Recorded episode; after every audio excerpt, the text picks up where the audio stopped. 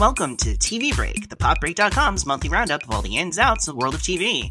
I am Pop Break Podcast's director, Alex Marcus, and I am joined, as always, by DJ Father Christmas, aka Pop Break Editor in Chief, Bill Bodkin. How are you today, Bill? I'm doing great. My new playlist is going to drop uh, probably the week of Christmas. Got some real good bangers and bops on there. I'll drop it on the Pop Break social media. And if you think I'm joking, I am 100% doing it. I can't wait to hear that. It's going to be it's great. So good. It's so good. Now, speaking of uh, this festive time of year, he just taped his audition for the next year of the Great British Baking Show Celebrity Holiday Edition. It's Pop Break TV columnist Josh Sarnecky. How are you doing, Josh? You think you can uh, have what it takes to be Joel McHale next year? That's Uh, hard. That's It, it depends if I can, you know, just butter up Paul enough. If I can get on Paul Hollywood's good side, I think there's a chance. See, now when you say butter them up and we're talking about baking, I have all sorts of images in my head. Um, Do you but now? speaking of exciting images in the holiday season, we know that it is my favorite time of the year, which is year in review season. This month, we're excited to ring in the new year with a special look back at 2023's best series, biggest stories, and most important streamers. We're going to kick things off with, as we always do, with our new series spotlight check in, where we check in on all of the series we started and most likely didn't finish. now, this year we reviewed 11 new series, uh, and some were certainly more successful than others. Previous years, we tried to select a mix of series we all might like. Then that didn't really yield any good results. I was the only one who watched any of them. So I said, screw you guys. I'm just going to pick the shows that I want to watch. And it turns out that actually worked because last year, seven out of 10 series uh, I finished. Uh, five out of 10 series Josh finished, which was really good. And Bill finished a whole two series last year. So that was a record for him. This year, we tried hard to stick to the most kind of important headline grabbing releases we could find. Uh, big franchises, big movie stars. Uh, and now we get to find out how many we actually finished. All right, so now it's time to uh, jump into January, where, of course, we watched the instant classic Netflix's The Witcher Blood Origin, which is, of course, a prequel miniseries uh, about the Witcher franchise. Now, that was the first thing I had ever seen of The Witcher, and it is most likely the last because I did not like it at all. Uh, Josh, did you like it enough to finish? Because I certainly didn't. Nope. It was so bad, it made me not even watch the latest season of The Witcher. So that and the whole casting of it all. Yeah, which you didn't want to hang with Henry, Henry Cavill one last time because you knew he was getting replaced. No, it was it was too hard to say goodbye. So I just said, I'm just gonna ghost you instead. Sorry, Henry. so, uh, Bill, I'm pretty sure I know the answer to this one. Did you finish this? I did. Yeah. I'm why, sorry. man. So, so the answer is, is like, Bill, why would you do that? You, there's so many great shows throughout the four seasons we've done so far that you haven't watched. Okay. So usually Alex is like, watch two episodes. So I watched two episodes. I didn't realize it was a three episode miniseries. So I'm like, well, screw it. I have to get to the end now. It's so bad. I just wanted to see how badly it finished. And guys, let me tell you a little story about Witcher Blood Origin. Whatever you think could have happened, it was worse. It is so bad. I wrote a review of it for the site too. It was like one of the first things I wrote for 2023. It is just unforgivably bad. And it's like Michelle Yeoh, you know, won an Oscar this year. This is some this is a project she will never ever ever talk about. Nope. Um, now, Bill, I have to tell you, you're trying to get let yourself off easy. But this No. miniseries actually had four episodes, so you watched a whole two more than you need to. yes. He can't even remember the last one. He's blocked from his memory. Oh my god. Yeah, it's so bad. I did finish it because I'm like, screw it, I have to finish because I got like or maybe I got three and a half episodes in. That's why. Because I watched like two because they're not long episodes. So I'm like, all right, fine. Because this year I was like, I'm gonna finish more shows. Just to prove to Alex and Josh that I have it in me. Little did I know Bill versus the MCU was nothing but TV series this year. So it's really hard for me to finish other shows. Bait and switch. Uh, okay, let's see if you lived up to that hope and dream of yours in February when we watched Peacock's Poker Face. Did you finish that show? I sure did. I loved it. It was one of my favorite shows of the year. Rian Johnson uh, is excellent in the TV format, and Natasha Lyonne as our modern day Columbo with impeccable series of uh, famous guest stars every week. Just perfect, perfect procedural television. I loved it. Bill, did you finish it? Well, you know, Tasha Lyonne, she was a real saucy boss. As if you watch TV or any old Navy commercial recently, that'll drive you up a wall. Uh, she was great. I love this show, but I didn't finish it because I kept convincing my wife, I'm like, you have to watch this with me. And she was just like, I'm just going to watch Catfish for the 400th time. And uh, so, no, I did not get through it, but it's still on my list. I want to try and get through it before season it's two never starts. too late. Never too late. I we have know. no At- idea when at season two will start. So you got point, nothing but time. yes. uh, Josh, how about you? I also have not, but I've really wanted to because I know how much you've loved it, Alex, and I, I trust your opinion so much. But just I, I just don't watch Peacock, so I just haven't had a chance to go to it. You'd love it. It, it. You, I really think that you would enjoy a couple. There's one episode that is just completely skewering Kathy Kennedy and Lucasfilm in a way that's just like very fun insider baseball stuff. Uh, and yeah, it's just a blast. Uh, Joseph Gordon-Levitt plays one of the worst, uh, biggest douchebags that he's ever played on screen, which is really fun because he's always like Mr. Likable, and he is very unlikable in the episode, which you know uh, he enjoyed doing. So, uh, yeah, very very fun. Hope you guys both catch up with it. Now, March, we moved on to our trilogy of disastrous Amazon Prime picks. Um, unfortunately, uh, because we we started out with Daisy Jones and the Six, uh, which of course is a sort of like, uh, what if we made a mini series about a famous band that didn't actually exist, but pulled from a lot of references to bands that did exist, uh, and we talk about it and stars Kaley Cuoco or no. Nope. nope. Does not. Does What's not stop. Riley Ri- Keough? Riley Keough. Close Wow, enough. that's Close that's enough. usually a bill mistake right there. That's like a full on malapropism. Okay. Uh, starring Riley Keough, uh, who, of course, is uh, has a long lineage of uh, of musician actors in her family. So uh, we had optimistic optimistic uh, hopes and dreams for this. Uh, I watched the first like two episodes and I found it to be really flat and dull and just like not what I hoped it could have been. It felt like it was kind of made for like it felt like a mini series from like the year 2002 that would have aired on ABC for some reason, and it just Oh, seemed yeah. like a potential that had so much more. But uh, critics, I will say, you know, who stuck with it said that it really got very good, and and uh, many people really enjoyed it. But I I couldn't stick with it long enough to see if it would. Uh, Bill, did you? Oh no way.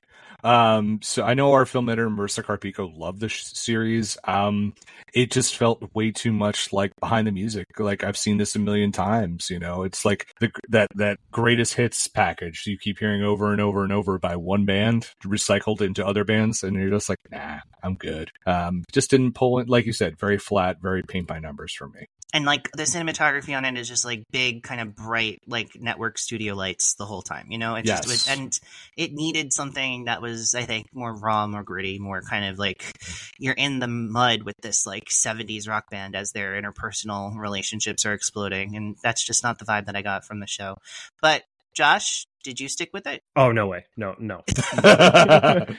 no chance. No. I have no desire to go back to this either. No. It's okay I, I uh wow. as much as I like Fleetwood Mac, is like I don't need to see this Fleetwood Mac ripoff show. yeah just What, make you the were Fleetwood Mac more- show you were more against it than me, and I think I hate Fleetwood Mac. So it's just like Fleetwood Mac story has so much potential, and I understand that it would probably be hard to make it while everybody's still alive and everybody has to agree because the whole thing about them is that like they don't agree on who was wrong and who was right and what went wrong and all that stuff. But that would make such a good kind of uh, loosely, uh, it's like uh, fictional story, kind of like the Velvet Goldmine that came out about kind of you know the glam age of 70s British rock, which is inspired by all of those people, and you know exactly who it is, but uh, it's not technically those people. We need that. This, I thought, might be it. It is not. Uh, so we're going to move on to April, where we stuck with Amazon Prime Video, and we watched a sci fi show called The Power, which was this sort of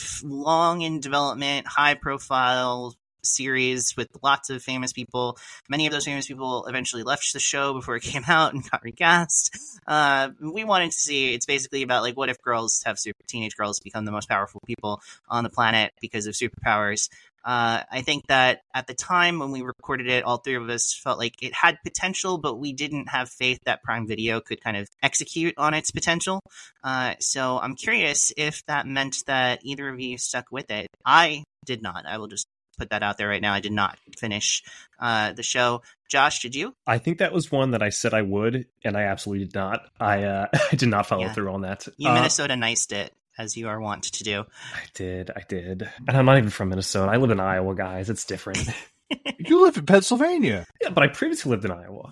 Don't ruin this his his Iowa mystique, Bill. Come on. My mystery, it's all gone now. Okay, Bill, how about you?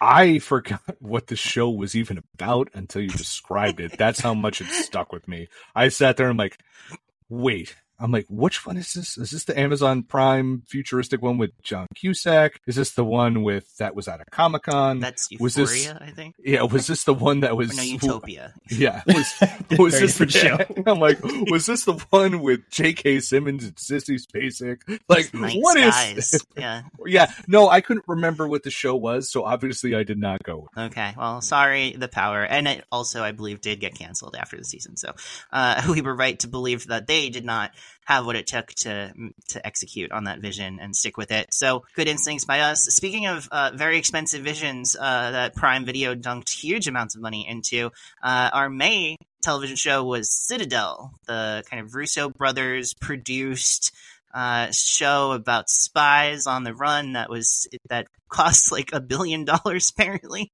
and uh, ended up feeling a lot like a USA show from about ten years ago. So, uh, Bill, did you end up sticking with this? I know I famously only watched the first episode of this, didn't even make it to a second episode. I know. I actually watched more episodes of this than you, which I'm very proud and disappointed in myself at the same time. but um, no, I didn't stick with this because, like you said, this felt like a very disposable USA, you know, again, felt like very uh ABC like this would have been on CBS or ABC type production value. It just didn't Rob Madden and Priyanka Chopra, I didn't feel it had a lot of chemistry in this, and I just was like, I, I'm okay with watching anything else but this. Uh, I know it's back for a second season, mostly because like shit, we sank so much money into this. Um, but And I also no. think it actually did decently oh yeah, it did in terms of ratings. Like you know, as far as we can tell, anyway, you know, ratings for streaming services are also mysterious. But it does seem like people did actually tune in and watched it on the back of some really famous stars, and and the kind of light sort of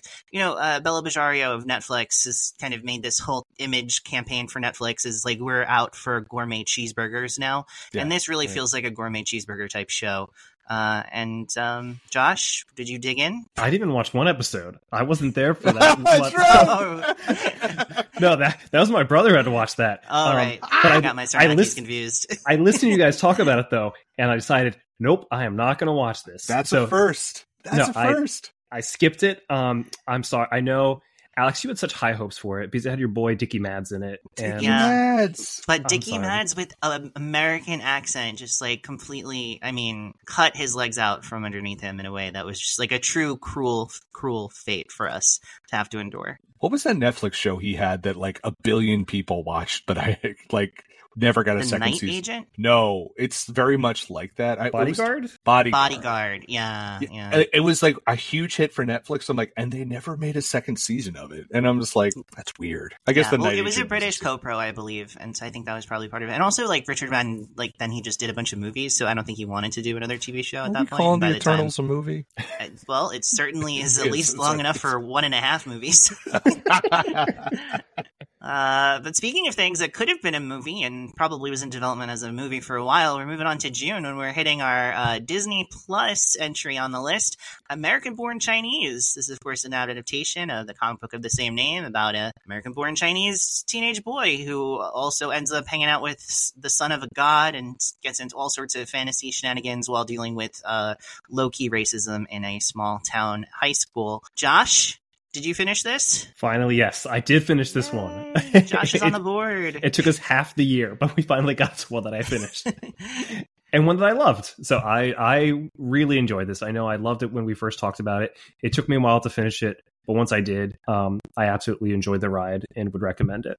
I also finished this and I also enjoyed it. I think it was maybe not quite as good as I hoped it could be because I thought the story had a lot of potential and it kind of, you know, it got a little bit janky there in the middle when it became a bit too much, in my opinion, focused on the fantasy stuff. We get like a whole flashback episode taking We place do. in like the distant past of Eternia or whatever.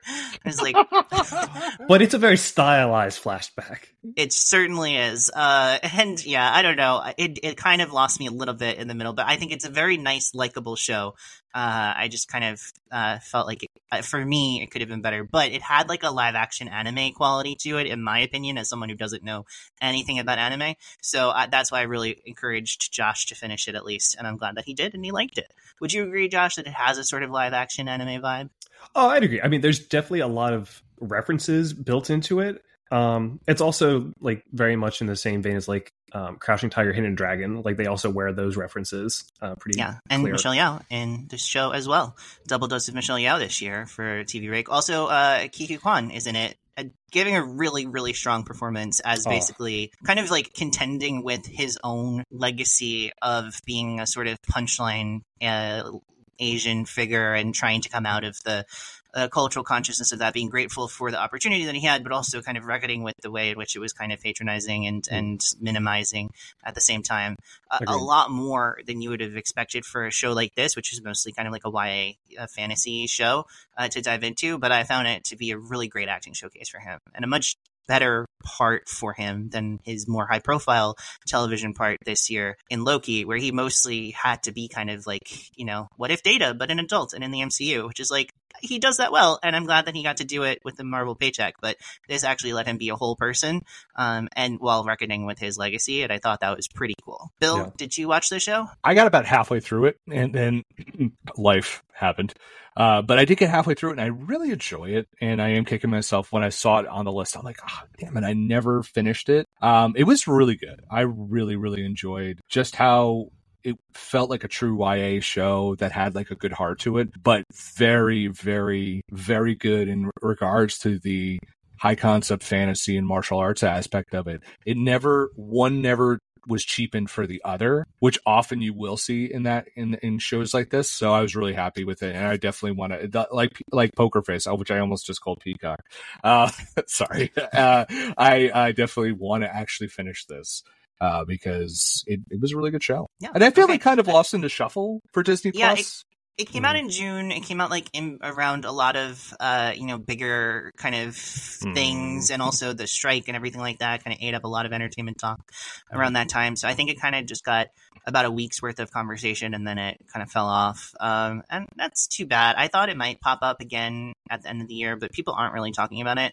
I, I think maybe because it really is more of a YA show than a all ages show, like the Marvel shows are, where it's like it works for kids, but it's also made for you know 35 year olds this is not really this is really made for like you know it feels like prime like 9 to 11 is like the key demographic for there. And uh and but it doesn't talk down to its audience. It's just like No. ki- ki- pitched right to that in a way that i think if i was a kid i probably would like it more. Um a show that uh, i could not like more no matter how old i was uh, is a show that we covered in July that Bill got to skip out on, uh, which is I of course mean- Disney Plus's Secret Invasion. He skipped out on that review anyway, uh, if not for watching the show.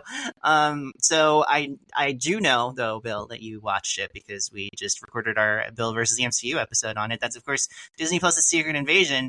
Uh, Josh, did you finish the show? Uh, I wish I hadn't, but I did, and I got to see Emilia Clarke with the Drax arm, and Which that was- will never wow. leave my brain. Tiny Drax Iron. I mean, that was thing the happened. least of my problems with that show. It Wow. was the punctuation mark on a sentence of me screaming in agony while watching it.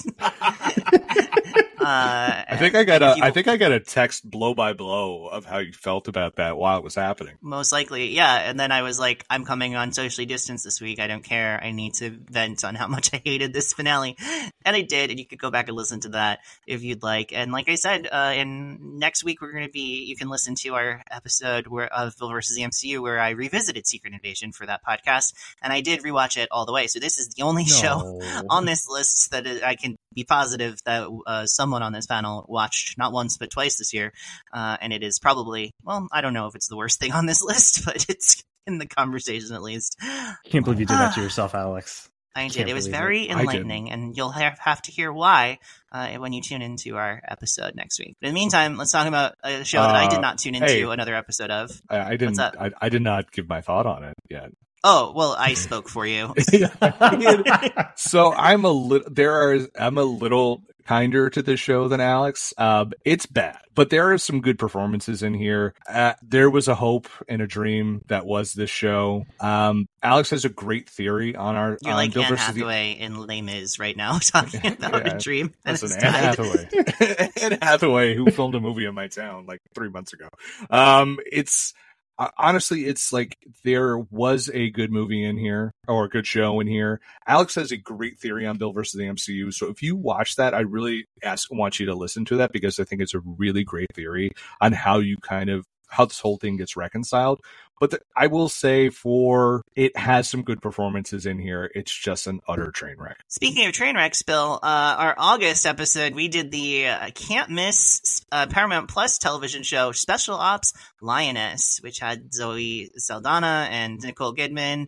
Um, and Nicole Kidman in, in my favorite role of hers as woman who is in a suit and sits at a table uh, once per episode. Uh, the Emmy goes yeah, to.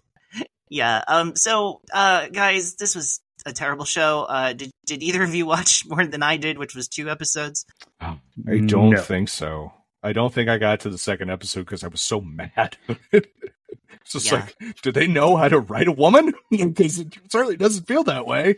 Uh, it was it was a bad show. It's a bad, but you know what? I bet you a million people watched it because of two words: Taylor Sheridan, and he can do no wrong right now. Yeah. Well, I, I, there's a number of ways in which we could parse that sentence, but I'll just Hmm. let it stand. Uh, Josh, did you finish this show? No, I, I did not, and you could not pay me to. I uh, I would rather watch Zoe Saldana in that T-Mobile commercial fifty times in a row than watch Sure. the show again. I'm actually Yeah. actually if someone out there wants to pay me to finish the show, I'll totally do it for money. Uh, but not for love. I'll tell you that. Well, something that we got neither from uh, is our next show, which is uh, September's MGM Plus's The Winter King, starring Iain De Caestecker of Agents of S.H.I.E.L.D. As uh, King Arthur, kind of, uh, at least based on the first two episodes that I watched.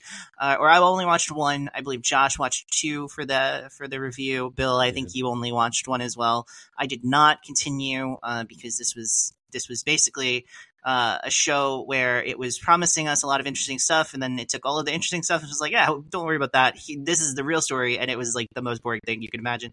Uh, so I was like, "No, I'm good." Uh, Josh, did you pursue this any further? No, I couldn't. I couldn't torture myself that much. I, I I had a coworker who tried convincing me it was a really good show, and I I just kind of said under my breath as they left the room, I'm like, "This is why I don't trust your opinions," uh, because And he said, "What was that?" And you're like, "No, no nothing." no, they say, "What was that?" I'm like, "I don't trust your pop culture opinion," because like this is like you know you have that one person you know you work with that like it's like this show's great, and you're like, "This show's a piece of shit," like you know, and it's that person who really loved Winter King.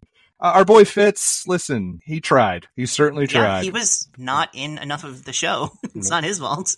He gave a good performance. Yeah, it's Uh, yeah, not good. Um, moving on to October, and man, we really just like that. w- Our summer was pretty rough. our fall wasn't too much better. I mean, Mm. all of these shows, they were really big, big budget shows, lots of publicity. I mean, you know, The Winter King less so, but there, you know, the strike, there wasn't a lot to watch in September, regardless. Uh, and, and, but there's lots of swings and misses, uh, on this list. But October, we returned to Paramount, uh, to Amazon Prime Video. We took them out of the penalty box to check in on the boys extended universe by watching Gen V. I watched this whole show. I watched it every episode. I I was the most positive of uh, the three of us in that review. Um, and I ended up really enjoying most of the season because the first episode really has a lot of edge lordy kind of attention grabby stuff that was really annoying, but it also established some characters that had potential. And I think for the most part, they then executed those characters very well throughout the season uh, and told a really kind of cool story about teens coming together with superpowers to try to take on the evil uh, institution that was their college uh, at the time and in the wider world. Um, and then it ends in a bit of a like fuck you way that is that was uh, frustrating, but also a very interesting cliffhanger. So um, Yeah, I guess it. it lo- uh, uh, there was a time when I was like, "This might be in my top 20. It's a little bit lower than that for me now, but I'm very glad that I watched it, and it's certainly on this list of shows among the the better ones. But Josh, you were pretty mixed on it in our review. Did you stick with it? No, I didn't go back to it. I I know you enjoyed it, so that or you liked parts of it, so that made me interested in giving another try. But I don't know, just like so much of like the the shock, gross out factor stuff that like I saw in the first episode just did not make me want to come back. Yeah, and that stuff for the most part is really bookended in the first and last episode more than anything else. Um, although there is a storyline where like an investigative journalist gets taken down by spoiler alerts. They reveal that he likes to have sex with anything that has a hole in it, including donuts and trees, and uh, then gets blackmailed um, with that information. So you know it doesn't completely ever walk away from that sort of humor, but it really is a lot more than that for a long time. Uh, and then, and then, you know, the finale happened. So, Bill, what do you what do you think? You hated this like significantly. Uh, uh, you watched that show on the wrong day. yeah, I I probably did. Um, that that line about the investigative journalist has really sunk me a little bit more because like I have this problem with the like I have this thing where I I remember I watched the first couple episodes of the first season. I'm like, oh, I kind of like this. Never went back to it. Stop me if you heard that from me before. But I always am like, should I go back? I keep hearing stuff. I hear Invincible. I hear this and that, and I just don't know. Like and like it's just they oh, make it hard. Invincible is not related to the boys at all. It, it's also on Prime, was... but it's oh, not. Okay. It's not in that universe. Totally different universe. Mm-hmm. Much much better show. One that I think you would probably like a lot more because it's okay. a lot more earnest. See, I, th- I, thought it was. There's no like edge lordiness to it. It's See, like some the violence is is intense sometimes, yeah. but it's cartoon violence. So but it's like, so I thought it was of the same ilk, and even if not related, but of the same ilk and cut from the same cloth. You know what I mean? And yeah. and so that's it's, the thing. Invincible I just is basically like what if you merged Spider Man and Superman and made it one character, wow. and then like mishmashed their their continuity. So okay, so that putting that aside for a second, like the boys, like it's just always like I hear stuff and I'm like I should watch it, and then there's stuff like Gen V or like stuff that something happens and I just read or I watch something and I'm like I just can't fully commit to it. Like I want to, I think like 20 years ago, this would have been like MySpace Bill Bodkins, like number one show. I would be watching it all the time. But 42 year old daughter of a nine year old Bill is just like, ah, fuck you guys. Like, I, I just don't have time for this shit. Uh, but they keep, they keep pulling me back. Like, I just saw the trailer for season four and I'm like, oh, maybe, I don't know. you know, it's a tough one for me. And now that brings us to our last one, which I don't think is a tough choice uh, for any of us here. That is, of course, November's review, Apple TV Plus's Lessons in Chemistry. As a huge fan of Brie Larson, I really wanted to like this show. I know of people who are really enjoying it as it uh. continues uh. to air, like has just wrapped up. And I'm so happy for them that they're getting something out of this but I think I'm going to make 6:30 BJ Novak uh, depressed dog uh, really even more sad because I, I, did not continue watching this past the first few episodes that we talked about. Josh, did you give it another shot, or was the talking depressed dog too much? You know, going into our podcast last month, I was going to watch the rest of this. Like, I was like, okay, this is not bad. I kind of like this. And then you dropped that bomb on me during our recording, and I said, well it's been real. Sorry, I'm not coming back to the show. so no, I have not, and I just removed it from my up next on Apple TV. So wow. it's uh it's it's a no for me. Erase it from your history. that's, that's oh, brutal. You pulled a David Zaslav there. Just deleted off his hard drive. Um, my no. brother-in-law's girlfriend tried explaining to me at my birthday dinner tonight that um, this is an easy breezy show that you can check your uh, brain at the door at and watch. And I was just like, we didn't watch the same show. I said, I don't know what you're talking it's about. It's a show and about said, like sexual assault and I said, and systemic racism and grief. Like, what? and you also have to learn about science in it. like, there's literally science in it, and it's just like. And then she's like, "Well, you know," and I said, then I explained the dog thing to like my brother-in-law and my wife, and they're like, uh-huh. "How can you watch this?" uh, so yeah, I just, I, I, I, I know of several nice people who Happy also like this show, and mm. um, and I don't mean to be mean towards them. I'm glad they're getting something out of it, but it's a no for me, dog. Okay, moving on. Jesus Christ. hey, I'm Allie Nelson, and I love romantic thrillers. And I'm Tyler McCarthy, and I don't know much about romantic thrillers. Together, we host Not Couple Goals, where we discuss the best and, let's face it, worst in romantic thriller cinema. We cover classics like Wild Things and Cruel Intentions. And newer releases like The Boy Next Door and Deep Water. Sometimes it's just us, other times we're joined by great guests, including some of your pop break favorites. So, if like me, romantic thrillers are your guilty pleasure, or you were raised on Lifetime movies like me, join us every other Thursday on the Pop Break Today feed. Hey, it's Bill Bodkin, editor in chief of the popbreak.com. Join myself, Amanda Rivas, Al Manarino, and a cavalcade of awesome guests on the Socially Distanced podcast, the flagship podcast of thepopbreak.com. And it's Amanda Rivas. If you're a pop culture obsessed nerd like we are, then you need to make socially distanced an integral part of your life. We talk all the things Marvel, Star Wars, you know, everything on Disney Plus, pretty much, as well as the hottest trending shows and news in the world of pop culture. This is definitely Al Manarino and not Bill Bodkin.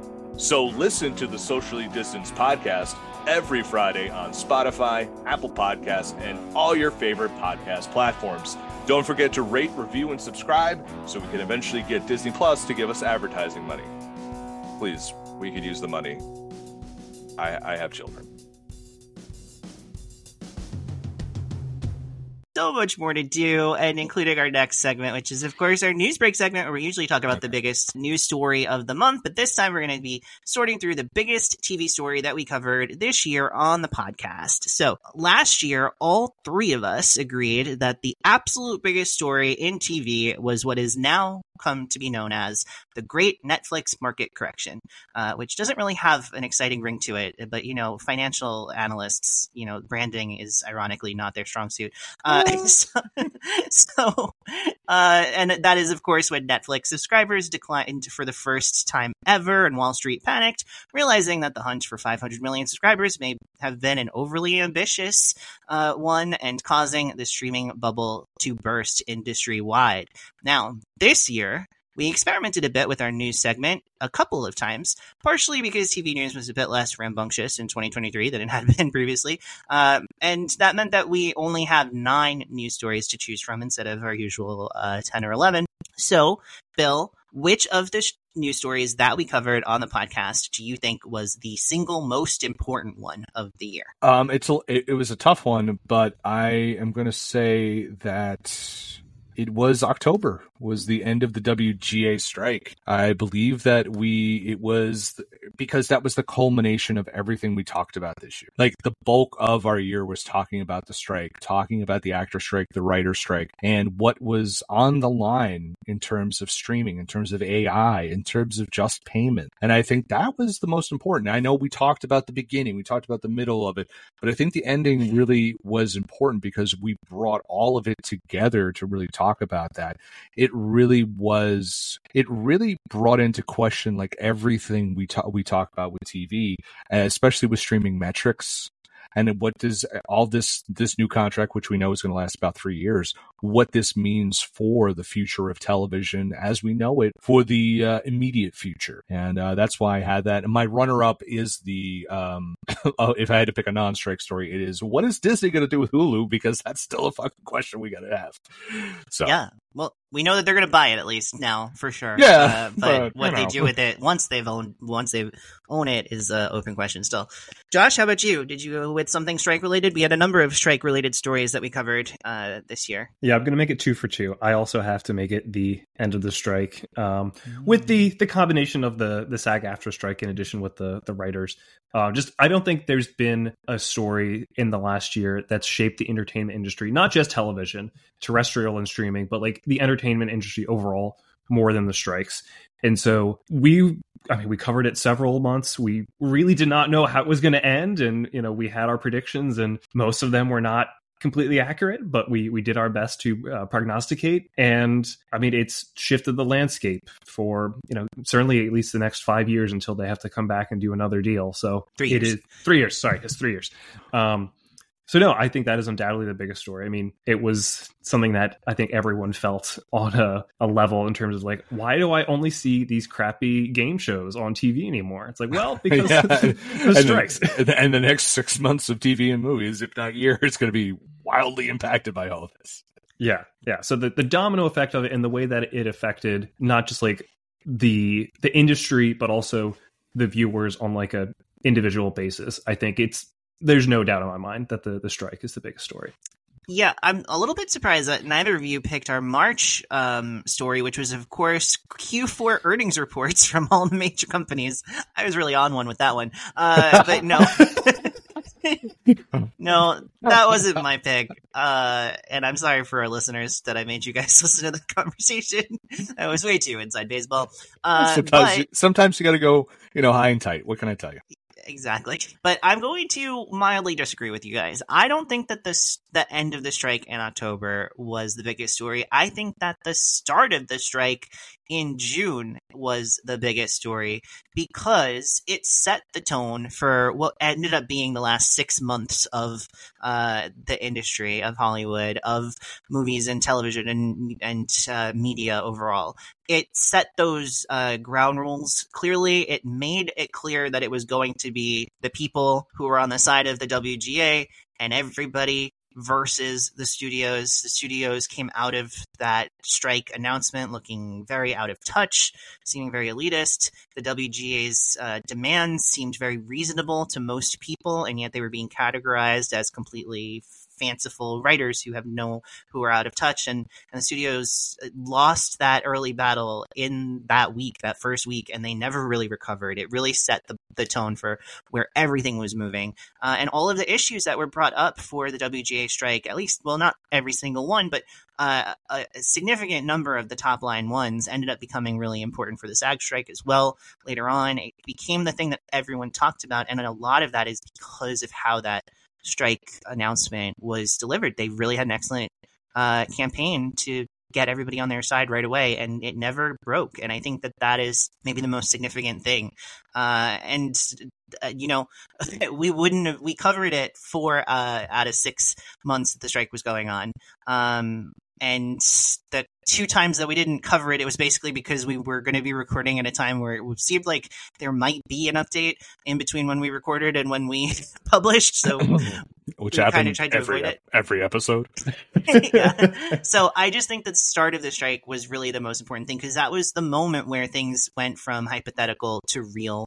It was the moment where this where the studios turned into villains uh, in, in like a real way that carried through the whole year, and where you know the people were on the side of labor, and that never broke. And I think that that is pretty remarkable given how a lot of these strikes have gone in the past where the studios have successfully kind of painted hollywood talent as the elitists as the entitled ones and uh, this time around they failed early and that was it for them for the whole time and they really they never made up any ground um, so that's why i have the start as the biggest story. Okay, now it's time to talk streaming wars. We will get into which streaming service we personally think had the best year, but before we do that, let's take a look back at the stats.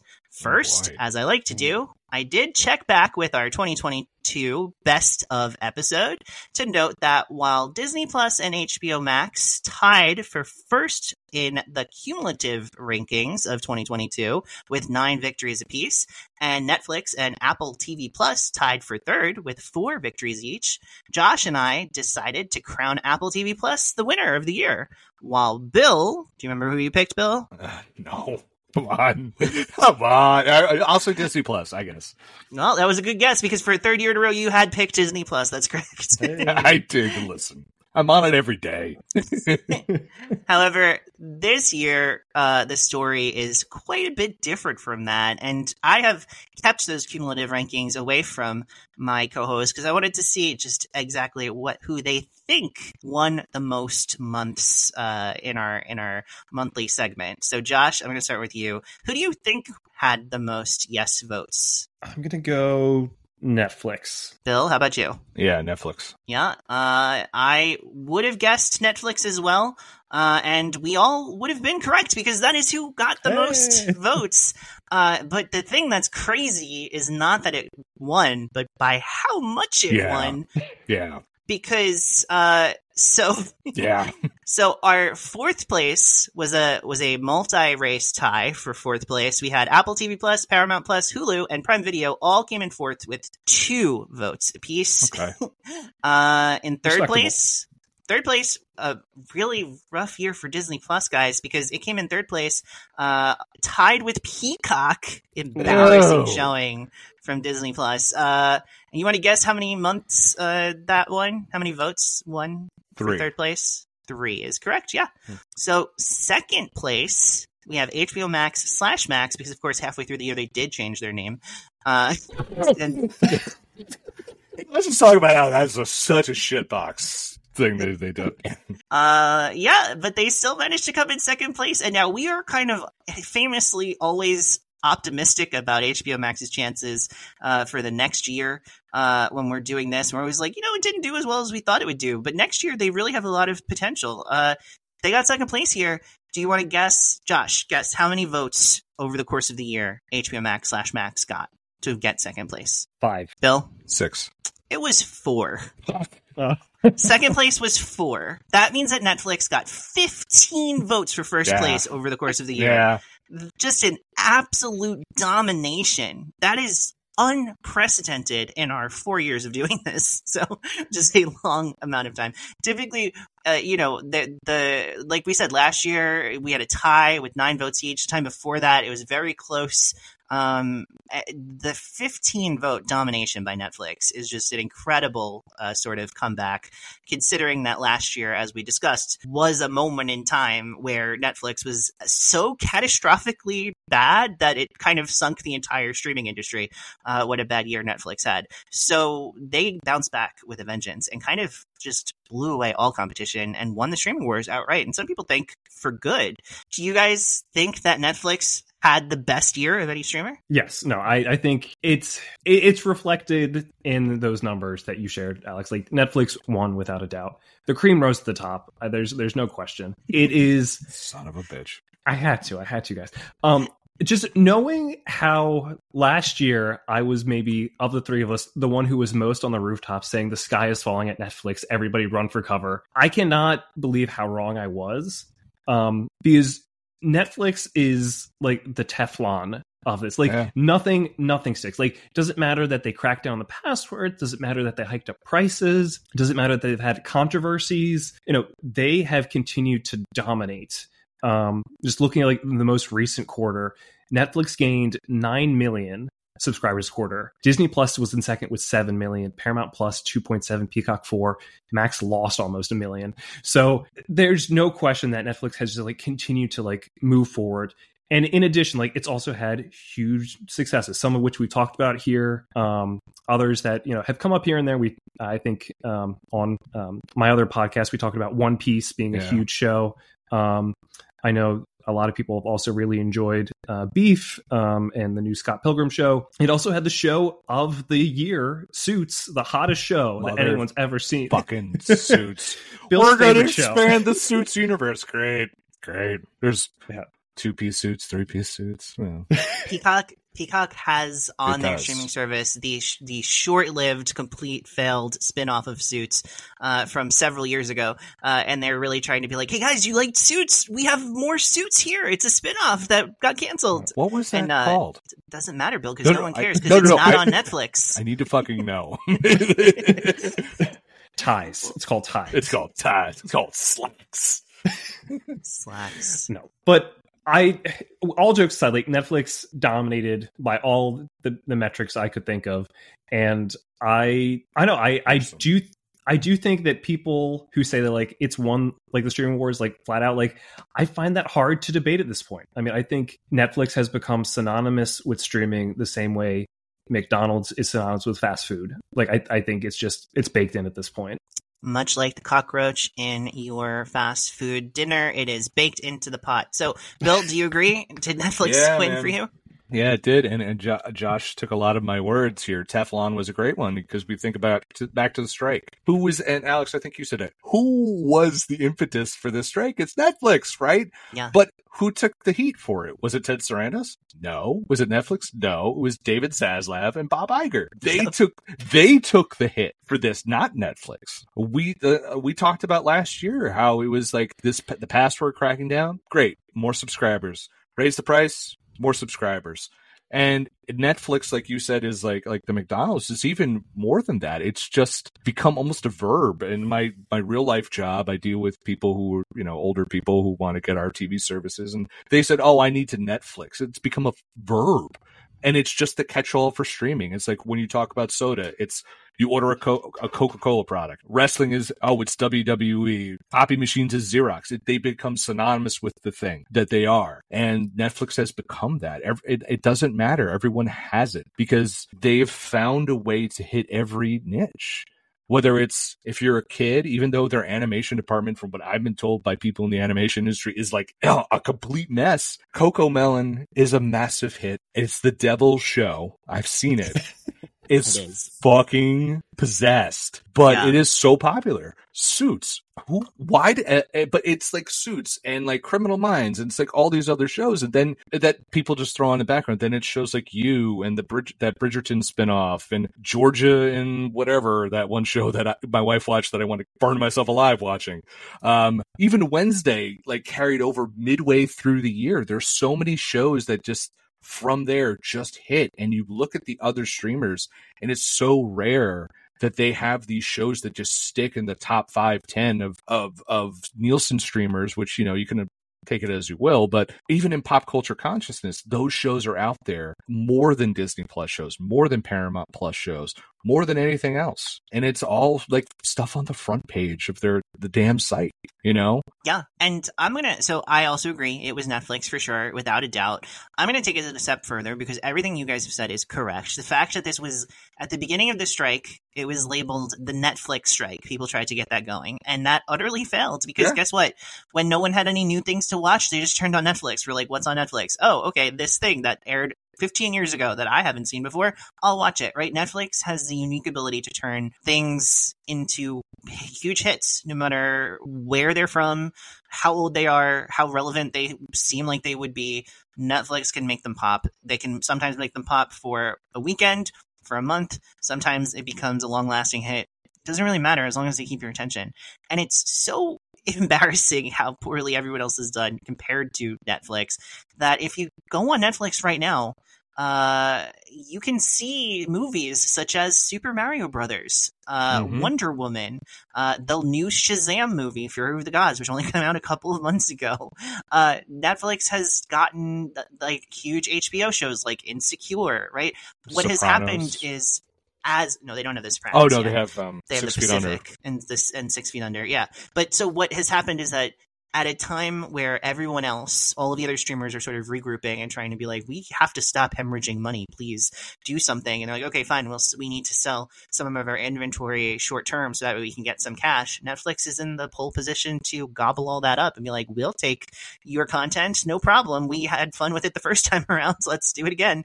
Uh, and and that's crazy because the whole thing about all of these other streaming services, the reason why we started streaming wars was because all of these studios said, hey, we can make short, easy cash if we just give our content to Netflix. They're willing to pay. And Netflix was like, great, I love that strategy. Please give us all of your stuff. We'll give you money. And then, and then all of a sudden, when, when all of the studios weren't looking, uh, Netflix turned into a giant 200 million subscriber, uh, behemoth. And then they were like, oh no, we let them turn, create a huge company out of our co- content, our products. We need to create a rival, uh, one so that way we can win and, and not let them profit off of our stuff. And they tried that and it cost them so much money that they said, oh no, we are out so far in debt. We need to sell our content. We'll let Netflix do it because they're going to give us free money. It's like, guys, what, are we on a merry-go-round here? Didn't we already do this? so I think that's just a concession that this is, that it's over. Yeah. It's over.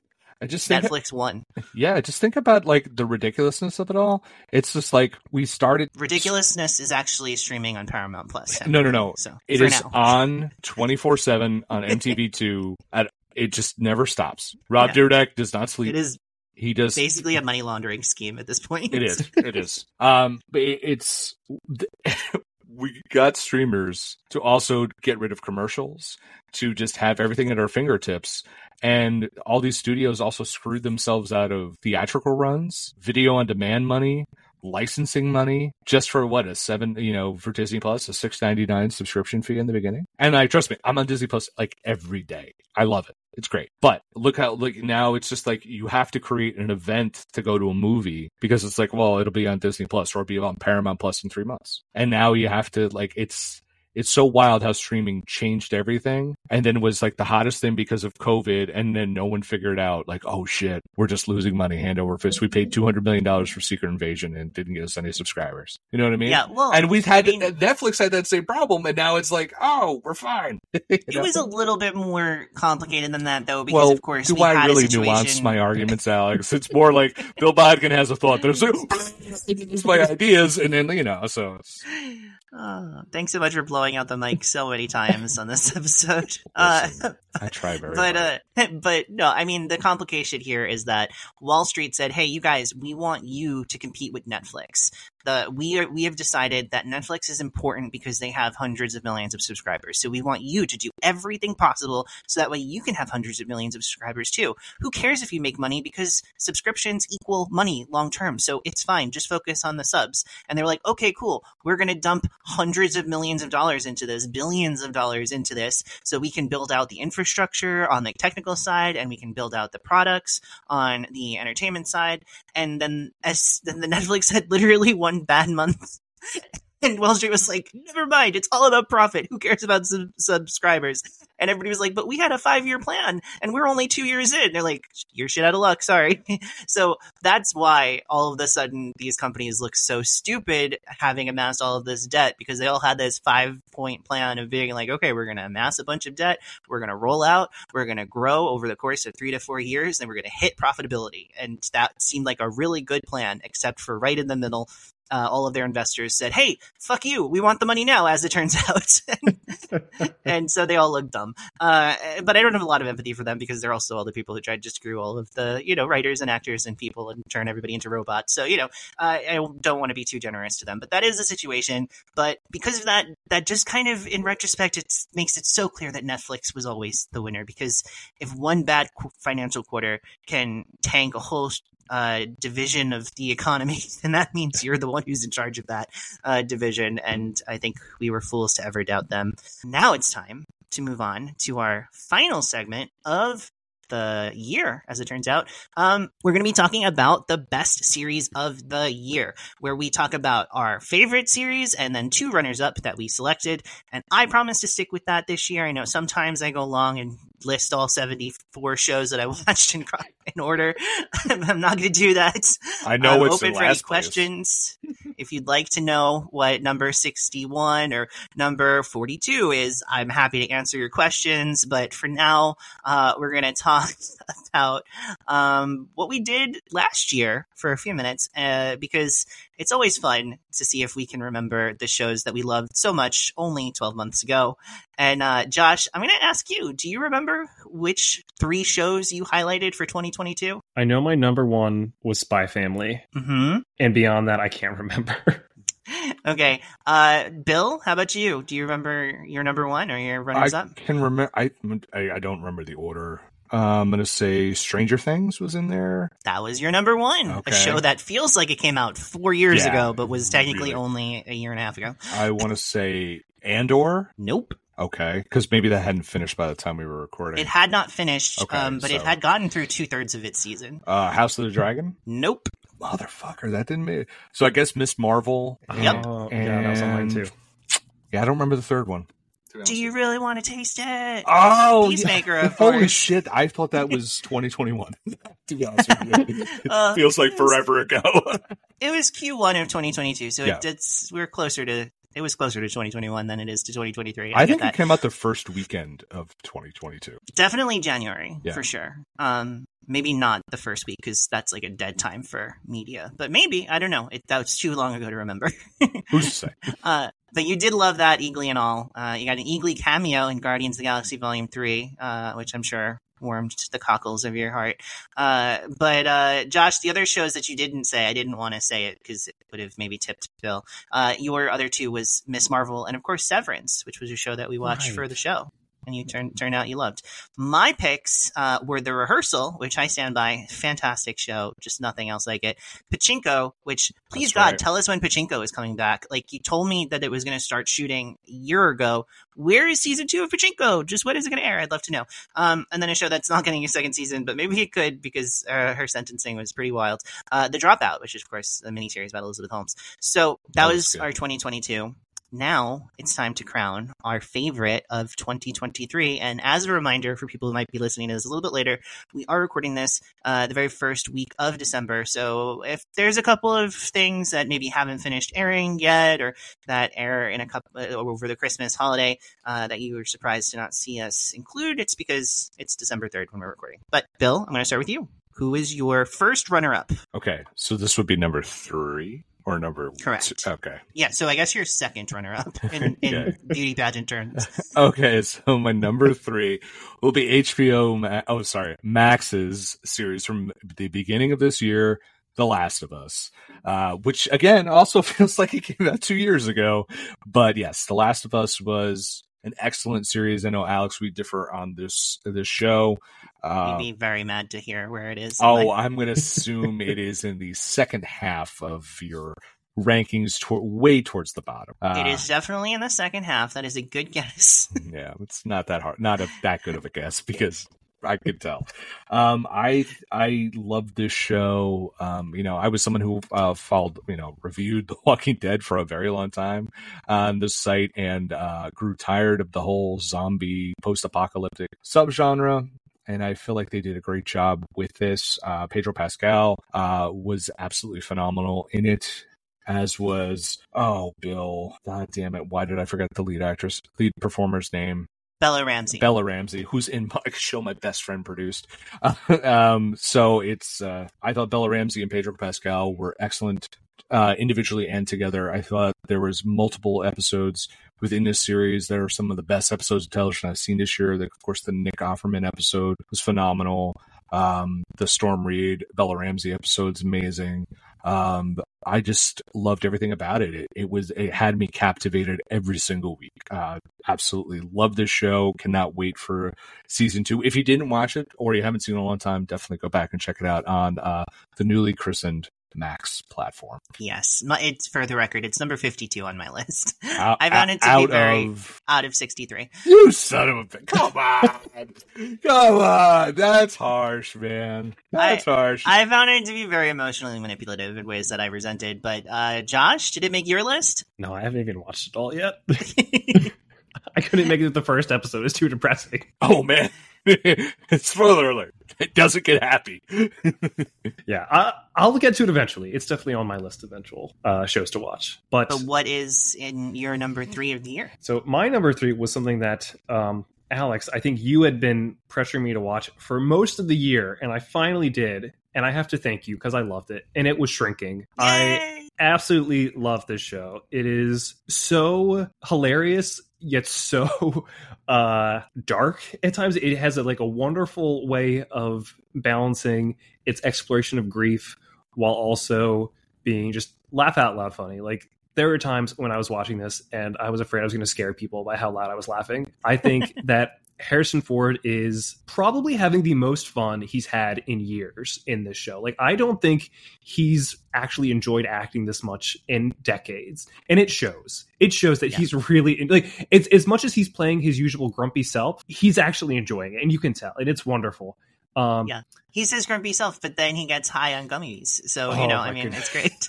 it's so so good. I I and I'm not usually a big fan of Jason Segel, but I think he gives a wonderful performance. I think he does a great job of bringing his like usual kind of sluppy kind of look at me, I'm kind of a, a goofball guy, while also bringing this very earnest performance of someone who is struggling as a father to raise his daughter on his own. Um, and the rest of the cast is also really good. Jessica Williams. She's fantastic in it as well so funny. brings so much wonderful humor. Um, yeah, the, the only thing I have against it is that I, as a someone who works in that industry, I was like, I need them to hold him more accountable for what he does, and I get the sense based on the way the season ends that that may be happening in season two. So Seems like it might be headed in that direction, yeah. Which Yeah. I'm also happy to see. Yeah, because it ends and like, oh, they just let him off the hook. I mean, I guess that's not what the show was about, but it kind of feels like they need to address it more. And then the end, you know, there is. I mean, we could say that there is a cliffhanger. Uh, I, I, don't know how much they're hanging from that cliff as much as they're yeah. plummeting off it. uh, spoiler so, alert. But yeah, yes. oh, I'm so glad you picked it. I'm glad that you finally watched it. That makes me so happy. Uh, I'm glad that you loved it. That makes me even happier. I was just talking about the show the other day that somebody who just started watching it because they're like, I subscribe to Apple TV Plus and I never use it, and then they watch the show uh, and they love it too. And I, it's the thing that I always say about it is that it is remarkable that it is about really serious, heavy stuff. It's about grief. It's about loss. It's about you know being a crappy parent a lot of the times. It's about like and and yet it also and it so it never it never sells out the seriousness of that stuff. It never kind of goes halfway and then resolves easily at the end because it wants us all to feel happy. But what it does manage to do is still mostly feel like a light fun hangout show where you're getting to be around these people and you get to have laughs and you get to it, what it, it feels most of all like being around like a functioning family where there's like drama and emotions and sadness, but also light and love and joy. And I don't know how Bill Lawrence and Jason Segel and uh, and company pulled that off, but it's remarkable. Anybody who liked the first season of Ted Lasso, this creative team is also responsible for, should definitely watch the show. It's much better than Ted Lasso, in my opinion, uh, and it's just so good. And I'm glad that she picked it just outside of my top three. It's my number five for the year, so that is good company. What's uh, number four? But, uh, well, I don't want to spoil my my list, so it's not the Last uh, of Us. We know that. If it comes up in your top three, I'll let you know. Otherwise, I'll let you know at the end. But um, Bill, how about? Oh, well, I should go next, right? my number my number three for the year is The Bear. FX is on Hulu's The Bear. Uh, fantastic show in its first season. Really tough, tough kind of bar to clear for a second season. And they just knocked it out of the park. It is such a great ensemble. They they they get into these like crazy, messed up, emotional stuff, but they also are so kind of like the magic of coming together as a dysfunctional person and like meeting another dysfunctional person and and forming a partnership uh, is is something really special here. There's these all these like incredible iconic episodes. The spoons episode, which if you've seen it, is when the most obnoxious person on the show, who I absolutely hated, turns into your favorite character. And they it's a magic trick that they pull off. By the time that he is singing in his car to Taylor Swift at the end of the episode, you're just like right there with him, bawling your eyes out. Uh, if you're me, uh, which I guess is on brand. Uh, but yeah, it's a great, great show. Anybody who's listened to this this podcast over the last year has heard me talk about it at length. So I'll I won't go too in deep, but it's an excellent show. And if you haven't watched it yet, watch it. My God, it's so good. Bill, watch it. You I know. The, I covered I think that, restaurants for yeah. ten years. This should be like a no brainer for me. And also like the family dynamics and the cousins and the parent parental strife and the, uh, the wanting to like to live your passion and but also like make that your career and how that can kind of warp it and twist it in different ways. There's so much that we can all relate that. to. I know nothing about that. I don't live so it every day. exactly. so I definitely it's it's it's a really special show, and the fact that they pulled off a second season that was better and more iconic than the first is just really remarkable. Can I ask you a question? So they're filming. No. It, oh, fuck off. All right, fine. All right. No, of course you can ask me. Or, so, are you concerned about their third season if they're gonna if, if, they can keep the magic going? No, because I think that the hardest thing to do is to execute a second season, and I think if they executed a second season when so let me correct that. If you have an excellent first season, the hardest thing to do is to make a really strong second season because you have presumably spent five years, 10 years on your idea for what a first season of that TV show is going to be. You put all of your heart into it, and then you get like three months and you're like, okay, do it again. and that can be really, really challenging and the fact that they exceeded all expectations and made it deeper, and made it stronger, made it funnier, made it more meaningful, more artistically beautiful, better guest stars that didn't feel attention grabby. Uh, the fact that they pulled that off uh, gives me all the confidence in the world that they can continue to tell this story. Okay, just curious. Uh, but let's go back to Josh for his first runner up uh, of 2023. Okay, my first runner up, and I'm sorry because I'm pretty sure I'm going to steal one of Bill's, but it is Ahsoka from Disney Plus. I ah Ahsoka. I'm sorry, Bill. I'm sorry. I love this show. I it, it came on and I was a little worried because Star Wars and maps have become a little synonymous recently. Um, a little burnt out of that.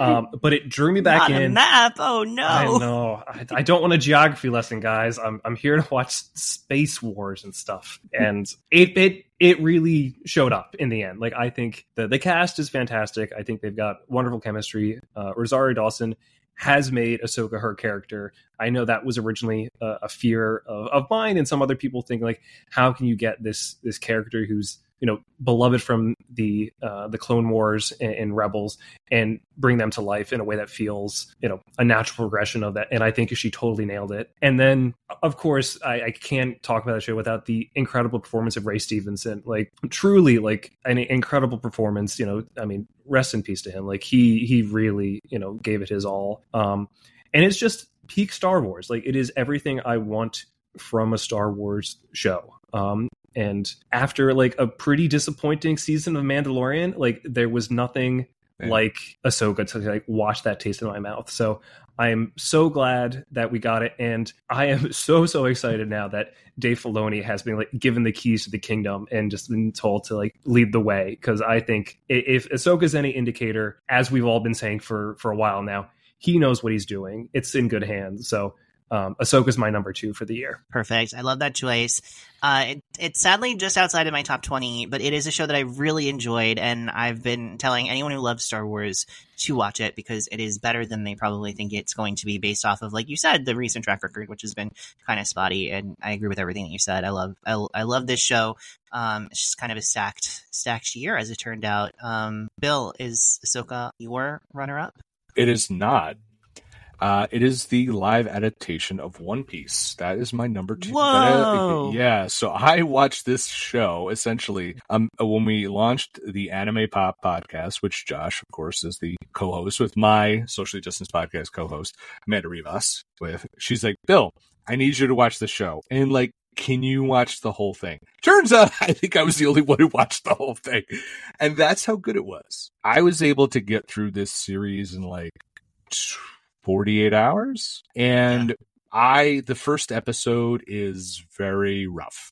It's very cartoony and it's like, it's an, an, uneven vibe, but man, by the second, halfway through the second episode, they find their footing and it, it is a really, really fun show to watch.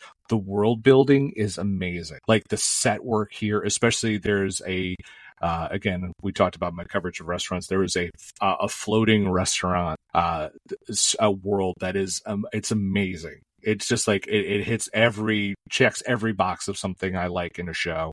Um, it's a great hangout show with the crew they have assembled. Um, it gets it gets emotional. It's very funny. It's uh, uh effects wise also works wonderfully as well. They tell a great monster of the week story, but also keep an overarching story throughout an entire series and keep it very relevant and very at the front of you. Even though it's overarching and should be in the back of your brain, it's always at the front. And it's such a fantastic show. And I'm so happy it got a second season because it's just this, it's a real delight of a show. Like, it's like anime is hard to a- adapt. And I'm not saying I'm very fluent in anime, but I've watched enough to know that um, most people uh, lose the lose the spirit of it when it goes to live action. This did not. And that's also because the creator was inv- heavily involved in it. And I just think it's such a wild and fun show. Alex, I don't know if you started it yet, or even got into it. But I think you would like. You, I, I I would recommend it. Like it's just it's just wild and you mm. just cannot believe they're able to take this wacky concept of a show that's been running for 20 years and is on episode 1000 or something like that and we're able to make it into a living breathing original fun thing like if you love the fifth element for example like which i do yeah it definitely has some of those vibes to it so i think you you would enjoy it like it definitely is very cool and it never feels chintzy or cheap and it never loses like the spirit of what like a fun but also a sincerity to it that I think is really a uh, really amazing. So that's my number two. That's my first runner up. So if you haven't watched the One Piece series yet, definitely check it out. Does One Piece also have a uh, loosely inspired character based on the artist formerly known as Prince? Yes, Oh, cool. Okay, well then I'll be there for I'll- definitely. that could be many characters, by the way. Great. And, uh, Josh and is like, all played by Chris Jo- Tucker. Uh, yeah. No, we don't talk about it. Um, but yeah, it- we don't. Wait, what did he do? Is he bad? Oh no, I don't is he know. Bad? I don't know. Okay. There's things. Rush anyway, Hour didn't. Age, Rush Hour didn't Tucker. age well, by the way. I, well, sure. I don't know if that's his fault, but that's definitely a true statement. Uh, Josh, uh, I, how do you feel that the show that you and Amanda forced Bill to watch made it all the way to number two on his list? It makes me so happy. I'm so glad, Bill. Thank you again for coming on for our first episode. And I hope you know, Bill, that you have an automatic invitation for when we cover season two of One Piece whenever it comes out. Yes, I. Oh, I'm like, well, it, it. I hope so because like that is great, and I was, I. I feel like if you watched Sandman last year, it was kind of like that same time period, same thing. I feel like this sticks to the ribs way more than Sandman. Very Yeah. cool. And I'm going to make sure that I just endorse any, like, I recommend any pirate show to you moving forward Yeah. because you're also a big uh, Our Flag Means Death fan. So Uh, that's which like I didn't watch two season on- two yet. I haven't got to it yet. I heard it's, it's great. pretty solid. It's very it's it's pretty solid. They they made a choice at the end of the season to like Mm. they were supposed to do ten episodes and then they ended up only doing eight, and so the final episode feels like just like two episodes like smushed together. Uh, but which is you know overall not that big of a deal. Uh, there are a lot of really good stuff in there. Didn't make my top twenty, but very good fun show that I, I enjoyed watching its second season. I do. uh, I didn't- do enjoy pirates though.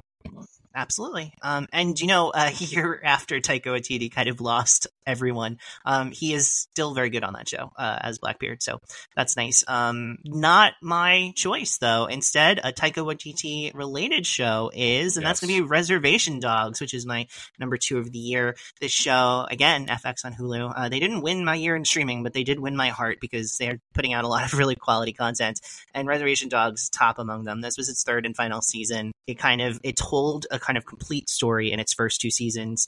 And this season was sort of about what do we do after that, right? What do we do after we get the closure that we were looking for? What do we do after we've moved past this trauma that we experienced? Because, of course, this is a show that starts out being about a, a group of teenagers living on a, a, a native reservation. Um, their best friend uh, and cousin has uh, killed himself, uh, and they're kind of dealing with the fallout of that. And that sounds super heavy and tough, and sometimes it is, and sometimes it's super silly and fun. Um, and it is just a wild ride um, over the course of those two seasons. But they they reach a point at the end of season two where they are able to kind of like let go of that grief and move forward in a way. And then this show does a really brave thing, which says, well, what does that actually look like? Because that's how we end stories but that's not how we live life. We have to keep we have to then live after we reach that cathartic moment. And what does that look like for these kids? And then what did it look like for these generations that live on this in this community? Uh, what what can uh, like the main characters' parents and grandparents' generation learn from their experiences?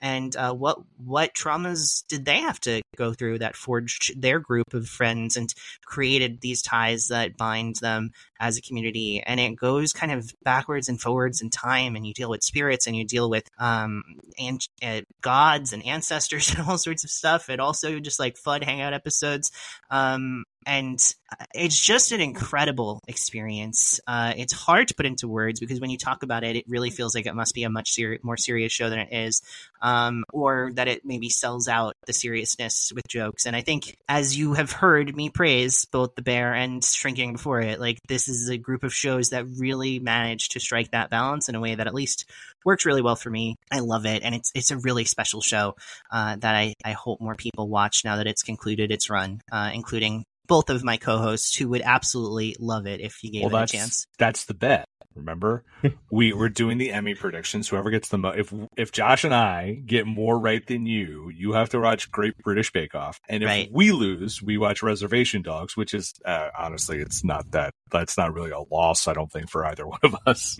Win win. Yes. Win-win for Although I'll finally have to learn the truth about Paul Hollywood.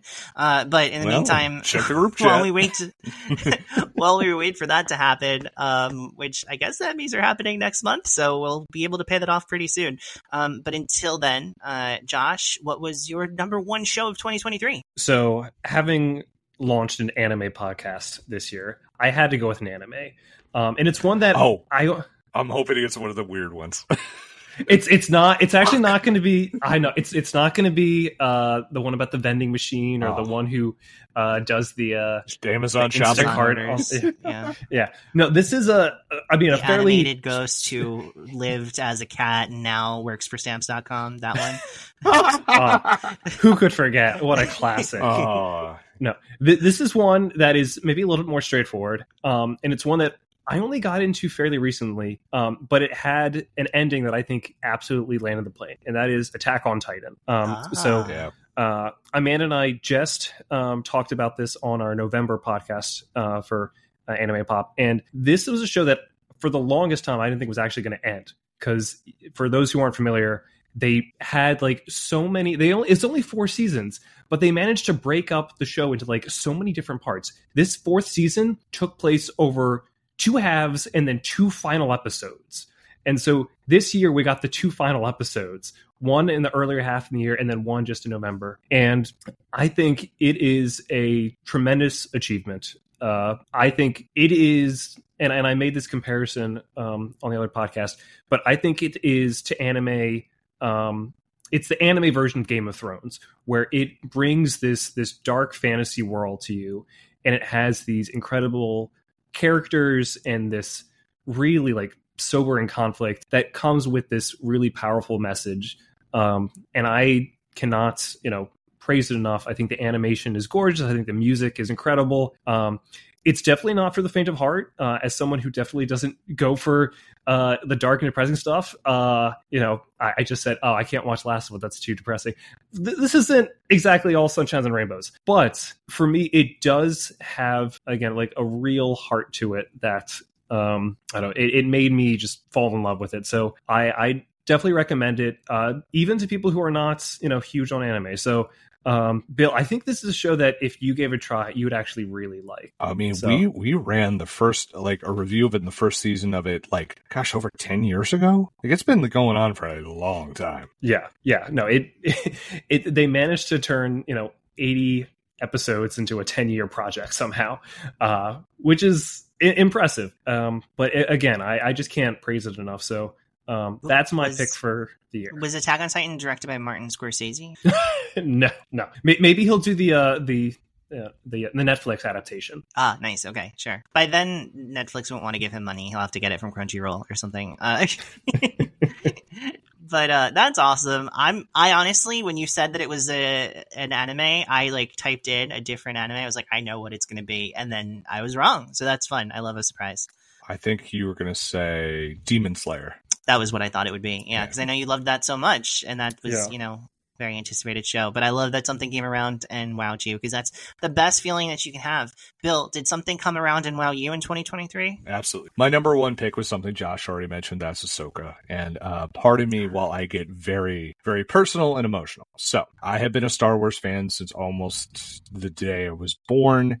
Uh, the first, like, I always say adult movie I saw, but that sounds weird.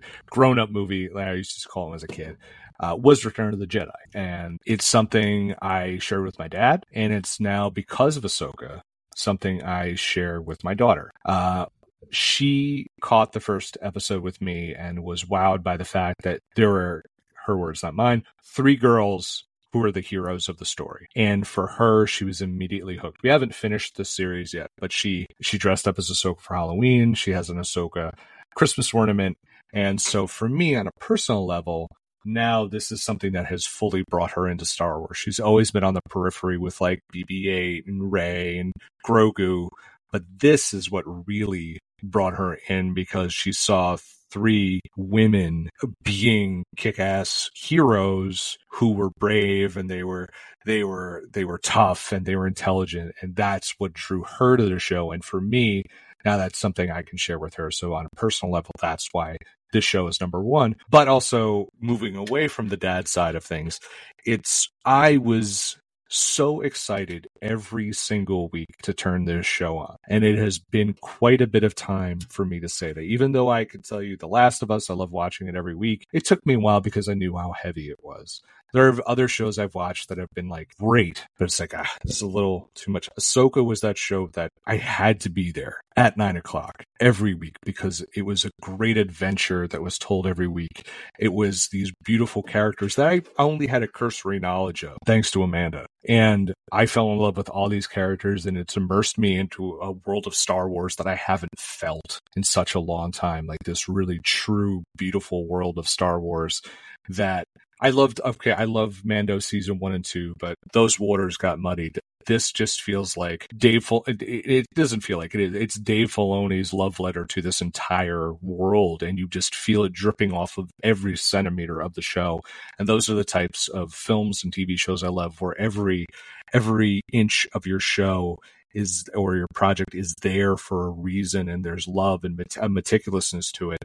That's what I felt here and I cannot wait. This show could have been 30 episodes and I would have been there every single week. It was that good and I cannot wait for season two. If you haven't watched it and you're a Star Wars fan, you are robbing yourself of one of the great Star Wars shows that has been created for Disney Plus. But Bill, what if I haven't watched any of the cartoons? You have to okay. Homework existed when you were in from grade school to college. You're an adult. Things will be explained to you. Stop being a bitch.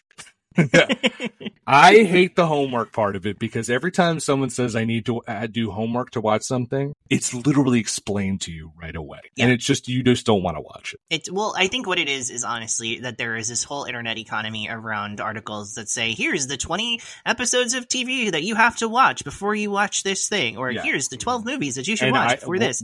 And of I think it just like it it like convinces people that that's true. But the people who are making the shows and the movies are making it for people who don't read those articles and I- don't care, and they want to maximize the amount of people who watch their their stuff. So of course, there's going to be stuff in there that you'll get. You'll get it. They they're making it for you too. Just just trust the process. You know, be hmm. open to experiences. Don't watch something and be like, oh man, that was somewhat ambiguous. I bet that if I had watched the TV show that was before this, I would understand it better. Now I feel unsatisfied. Like sometimes stories are just told like that, like the original Star Wars was. like that's how hmm. we don't always need to know everything ahead of time. It's okay. the just other- watch the show. Enjoy it. I had one of my best friends was like, "Oh, I'm gonna watch." I'm like, "Have you watched Ahsoka yet?" And he, huge Star Wars fan. He's like, "Oh, you know what? I didn't watch Rebels, so I'll watch the first. I said, "No, do not watch six episodes of television to get to the show. Just watch it." And he did, and he loved. Also, it's just like I don't understand this whole phenomenon. Uh, phenomenon where people were like, "Well, I, di- I don't know what this is." The internet is such a great thing where you can look anything up, and if you like it, wow, wouldn't you want to dig into that more? Like, you know what I mean? Like, you see this, like, oh, who's this character? What's this? Oh, they're in this show, in this episode. Great, I'm gonna go watch this. There's a beauty in, it, and I love shit like that. And it's just like I, don't- I think people just sabotage themselves so they don't have to do it. You know what I mean? Just like some dumbass I know who writes for Pop Break, who's like, I'm not gonna watch the Marvel films because ah, there's too many of them. Yeah, he- and he- until he was assigned homework and then loved it. So sometimes homework does work. And I will say that I I do have a friend who I who is a Star Wars fan who had not watched any of the animated stuff and didn't want to watch Ahsoka because of that. And I and I did I talked him into just like going head on into it because I thought that he would also really like the the stuff. And so he spent all summer catching up and watching all that stuff and then watching Ahsoka and he loved every minute of it. So if you have the time and you're willing to do it, it's going to be a really rich and rewarding experience. Uh, but if you don't and you just want to watch one TV show, just watch one TV show. It's okay. This is not like the, uh, the reading the last 50 pages of a Russian novel. Like it's on Disney Plus. You'll be fine. Relax. Yeah, yeah. Uh, but a show that never made me feel relaxed is my number 2023 uh, best of the year, and that is, of course, Succession. It couldn't it. be anything else. Uh, I forgot that was incredible this show. year. well, it wasn't even that long ago. It was this past spring, uh, and it was excellent. It owned uh, my life for the entire time that it aired, uh, and it is a remarkable show. The best drama on television, the best comedy on television. Had an incredible uh, finale uh, where it did not pull its punches or give the audience what it thought it wanted. Instead, it was consistent with the story that it was telling and was honest and true to that. And I really respect it for that because it really disrupted a lot of the well, who's going to win? Which of the Roy children are going to win the company and all that stuff? Like, and that was never the point of the show. And the finale clarifies that for the fans who didn't realize that that was the case and infuriated some of them, but I don't care because I wasn't one of them. I knew what the show was from the beginning and enjoyed it all the way through. Um, really incredible. There's this one episode in the middle uh, that just kind of took everybody by surprise and got like way too emotionally real. Uh, I don't want to get too into detail in case maybe you haven't watched it, uh, but you should. It's really excellent. Uh, it's got one of the most incredible acting ensembles ever assembled on a drama. Uh, really can't wait to see what all these people do next. Uh, it's so so good, and I was so worried that they weren't going to be able to pull off the final season because that's so much weight and so much expectation, and the show grew so much in its popularity, uh, like over the last few years. And the fact that when all eyes were on it, it just told one of the best sets of episodes of the whole run. It had, I think, this final season might be the best season, and it certainly was the best season of TV for me in 2023. So very excited to get to say that. I remember. And I know I- you guys I- have not watched it at all. So I, I I have watched episodes. I wrote the review of the first episode and I didn't like it. Uh, but then I watched I watched the Boar on the Floor episode, which I thought was That's that was some- wild, yeah. that's something else, man. that's something else. I have seen Sure a bunch. is. I've seen a bunch of episodes from season one. I haven't continued Okay. from there though. it only gets better from there. Uh, so that was our favorite series of the year. Uh, now that usually means that it's the end of the show, but before we go, I have a little bit of a surprise. We're going to do a quick mini segment at the end that I did not let my co-hosts know about ahead of time. Um, speaking of homework, uh, this is a pop quiz, folks. Uh, so um, not a real quiz. Don't worry, it's okay. I'm not going to embarrass you. Uh, at least not completely, because at the start of the year we talked about our most anticipated series of 2023. Um, and I noticed that a few of our picks from that list uh, did not actually make your best of list. Uh, even though a couple of them did, so that's cool. Um, but since we're about to have our 2024 hype episode next month, I thought we could briefly reflect on our hopes and dreams for 2023 and explore why and how they withered and died. So, Bill, your most anticipated series of 2023 were um, a remarkably great list of shows. You really nailed it. It was Ahsoka, Poker Face, and The Last of Us. So while you didn't finish Poker Face, you liked what you saw, and uh, the other two made your top five, your top three. So way to go, you! You anticipated correctly. For once, I I did something right. You you said there's three shows I want to watch. You watched two of them, but you loved them. So congratulations. Uh, Josh, on the other hand, uh, his picks were Demon Slayer, the aforementioned Demon Slayer, The Mandalorian, and Secret Invasion. Now, uh, before we get to uh, the other two, Demon Slayer, did that live up to your hype? The hype? Did that live up to your your super high expectations? That was number one, your most anticipated show of 2023. Yes, it it just missed my top three, um, just because I thought the other three shows I mentioned were just so good. Um, and the the arc itself wasn't as strong as the the previous season's arc, uh, the Entertainment District arc for uh, Demon Slayer. So I, I I still think I was a huge fan of it. I, I loved the the characters they introduced in that season. Um, but yeah, just not quite as strong as some of the other ones that came out this year. Now, would you say it was better than The Mandalorian and Secret Invasion? without a doubt that is not even a question um no i i mean i was glad that there was something in the star wars universe that you know was satisfying this year it just was not the mandalorian and No. then secret invasion was just a train wreck so Yeah. i uh I, I feel bad that I uh, totally missed the uh, the mark on those predictions. But Alex, what were your predictions for this year? So my Succession predictions. had to be on. No, I didn't have Succession there um, as my most anticipated because I was obviously looking forward to that, but that wasn't my number one, two, or three. Hmm. I I made some choices. So number one, my most anticipated was the other two, which had its third and final season Yeah, and was great, show. and actually was number four on my list of top five of shows of the year. So it it was it really lived up to expectations. It was just a couple of things I ended up liking even more than I anticipated, but I mean, making it into the top five, no complaints there. Uh, then the next one on my list was Secret Invasion as well. Yeah. And man, we I listened back to that segment and we were just like so optimistic. That trailer was okay. Let's so young and naive. That trailer Yeah. was really good. Sure, Marvel is always good at making trailers, and that should be a remind us all when, when we get super hyped to just be like, calm down. Sometimes stuff isn't even in the, the movie that's in the trailer, so we never know for sure. Um, but yeah, and then my last pick was a, one that I was super proud of at the time. I thought, oh, this is going to really. No one even has this show on their radar, but it's going to really pop, and everybody's going to be like, oh, very good job, Alex. And that was the Class of 09, by the Brian Tyree Yeah. Henry show. Kate Mara uh, is also on that. Um, for FX on Hulu, and that's it's basically a show about it's Tom Rob Smith who did the third season of American Crime Story, um, the Giovanni Versace show. Um, he's like a really talented writer. I was really excited about him getting to do this miniseries about future crime. Basically, it's kind of like following this group of friends who are in the FBI, and you see them in in like three timelines: one when they're in school at Quantico, one when they're just getting their start in the FBI, and then one in, set in the future uh, where they're like you know in their like fifties and uh, wizened and and cynical. Uh, and this show is just like aggressively fine. If that pitch sounds cool to you, watch it. You'll have an okay time. You know, like it's you're not going to be upset that you watched it, but you're probably not going to run out and recommend it to anybody else. You know, it's just like it's aggressively fine. So that was a bummer to me because I it, I was hoping that it would be much more than than aggressively fine, but uh, definitely not nearly as bad as Secret Invasion. So I was kind of like, I got a dead on shot, I got like a little bit outside, and then I got a total like you know ball up in the bleachers uh, in foul territory. I don't know. I've really not let that metaphor go. a lot of good but- sports metaphors today, Alex. Yeah, I don't know what's happening for me. Uh, but yeah, and to, to let you know, uh, as I said, number four on my list uh, overall of the year was the other two.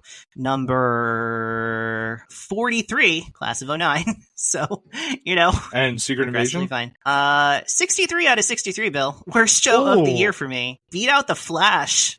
Wait, Final season of The Flash. Beat out the Witcher Blood Origin. You should just watch that Oh, just to well, be like, I- come on. I only watched the first uh, episode and a You half, I think, so that doesn't count. finish I don't. Should finish I it. can't. Don't do it, Alex. I have to Don't watch. it. Yeah, I have to watch at least half of a show to rank it. Otherwise, it's just it's just disrespectful, you know. Um, but yeah. So do you want to do you want to hear my bottom five real fast?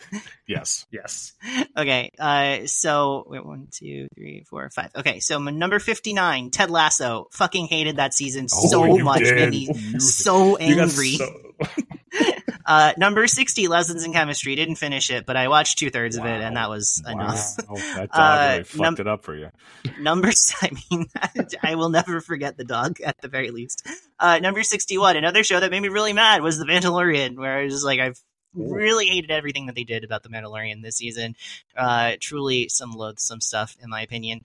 Uh, maybe people should go to jail, I don't know. Number uh, 62 is The Flash which ended its run in a real embarrassing uh, turn of events. It's just like just not good. Just just bad bad bad bad bad.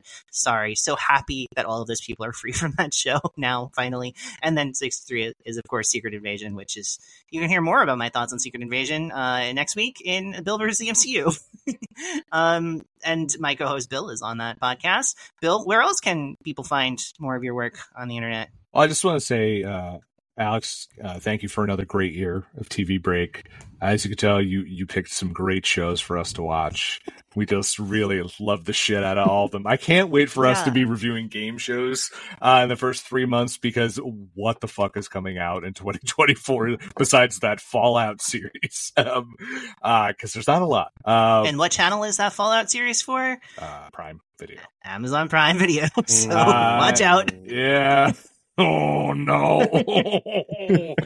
It's all gonna- okay, it's by, gonna it's it's by the creators of westworld what could go wrong uh, Go back and listen to the first episode of Goodbye to All That, uh, and you'll find out why. uh, yeah. So as for me, I'm at Bodkin Writes on X. And then uh, most importantly, check out popbreak.com every single day. For the last 14 years, we've been doing great stuff on uh, film and TV and music and comic books and anime.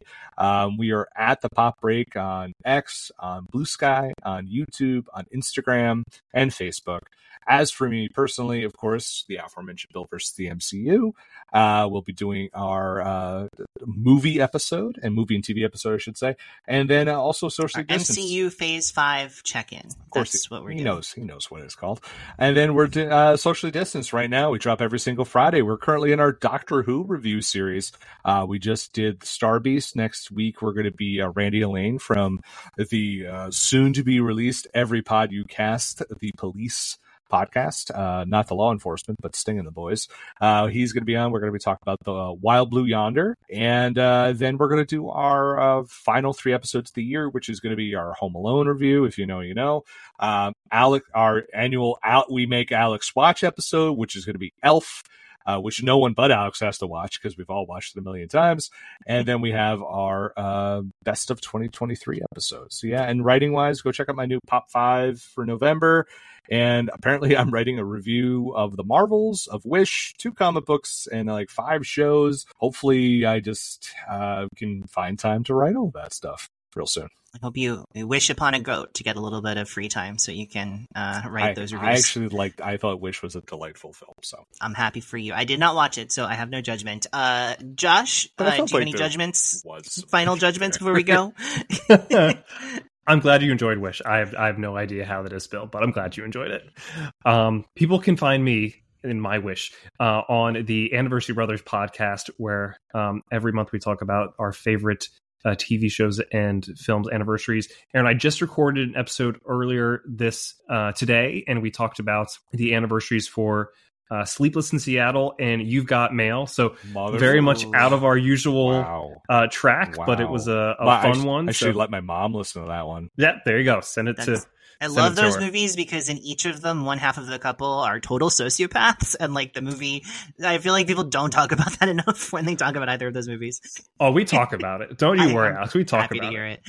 Um, so that was a lot of fun. So people can find that on uh, the Pop Break Today feed, and people can also find um, Aaron and mine's uh, TV podcast on the Pop Break TV feed. And I can also be found on the Anime Pop podcast that was aforementioned with my co-host Amanda Rivas, where last month we talked about um, Attack on Titan, which was a really uh, wonderful discussion. And this month we're going to have Alex Marcus joining us to talk about the Boy and the Heron. So uh, Yes. very excited that we had Bill on earlier this year for that podcast, and glad that Alex is going to be able to join us for the end of the year. So looking forward to it, and encourage people to listen. It's Uh, gonna be great. Alex, uh, we got to ask you, buddy, where can we find you on the World Wide Web? Yeah, so you can follow me on Letterboxd at Media Thinkings. I just watched Godzilla minus one, the most amazing movie of the year, turns out, shockingly. Uh, you can see my review for that over there. Um, also, you can follow me on Blue Sky at Alex Marcus. You could follow, um, this podcast feed, Pop Break TV. You can follow the other podcast feed, Pop Break Today. Uh, again, Bill versus the MCU. Uh, very proud of that. In addition to, uh, you know, our MCU check-in, which we did, uh, and is coming out soon. Uh, next month, we're going to be doing our Feige's Award. Me and Bill have been prepping for it. It's so, I think it's going to be really fun. I'm very excited for people to hear what we have in store for them. That's, of course, where we wrap up our year coverage and give out lots of fun and serious, sometimes, awards. And uh, we got a lot of stuff because we had to talk about Phase 5 of the MCU. We had to talk about uh, the first. Uh, phase of the Defenders saga over on Netflix from seven years ago, and we got to talk about the first four seasons of Agents of Shield. So it's a big um, grab bag of fun Marvel goodness uh, over on the Feige Awards next month, and uh, and like I said, next week uh, we were talking about the Marvels. We're talking about Loki season two. We're talking about uh, what went wrong with Secret Invasion. So definitely check all of that stuff out. Also, uh, Batman by the Numbers podcast uh, I do with Dan Cohen. Uh, we had a really fun episode uh, this past month of November uh, where we talked about the members of the Bat family who have not made it to the live screen yet. And who we think should. And uh, there are some pretty hot takes. Uh, Marshall from Bird Watchers came Oh, on to help us with that ranking. And uh, uh, well, Josh, you listened. What did you think of our episode? Oh, I listened too. Oh, uh, Tim Drake fans, be warned. My God, it just you guys broke Dan in half. Five minutes. really in. did. It's a fun, fun listen. I hope you guys uh, check it out and enjoy. But until next time, guys, Bill, uh, Josh, thanks again for another year of TV break. Uh, this podcast would not be possible without you guys, except for the months when you don't come. Uh, and uh, we'll see you guys time in 2024. four years.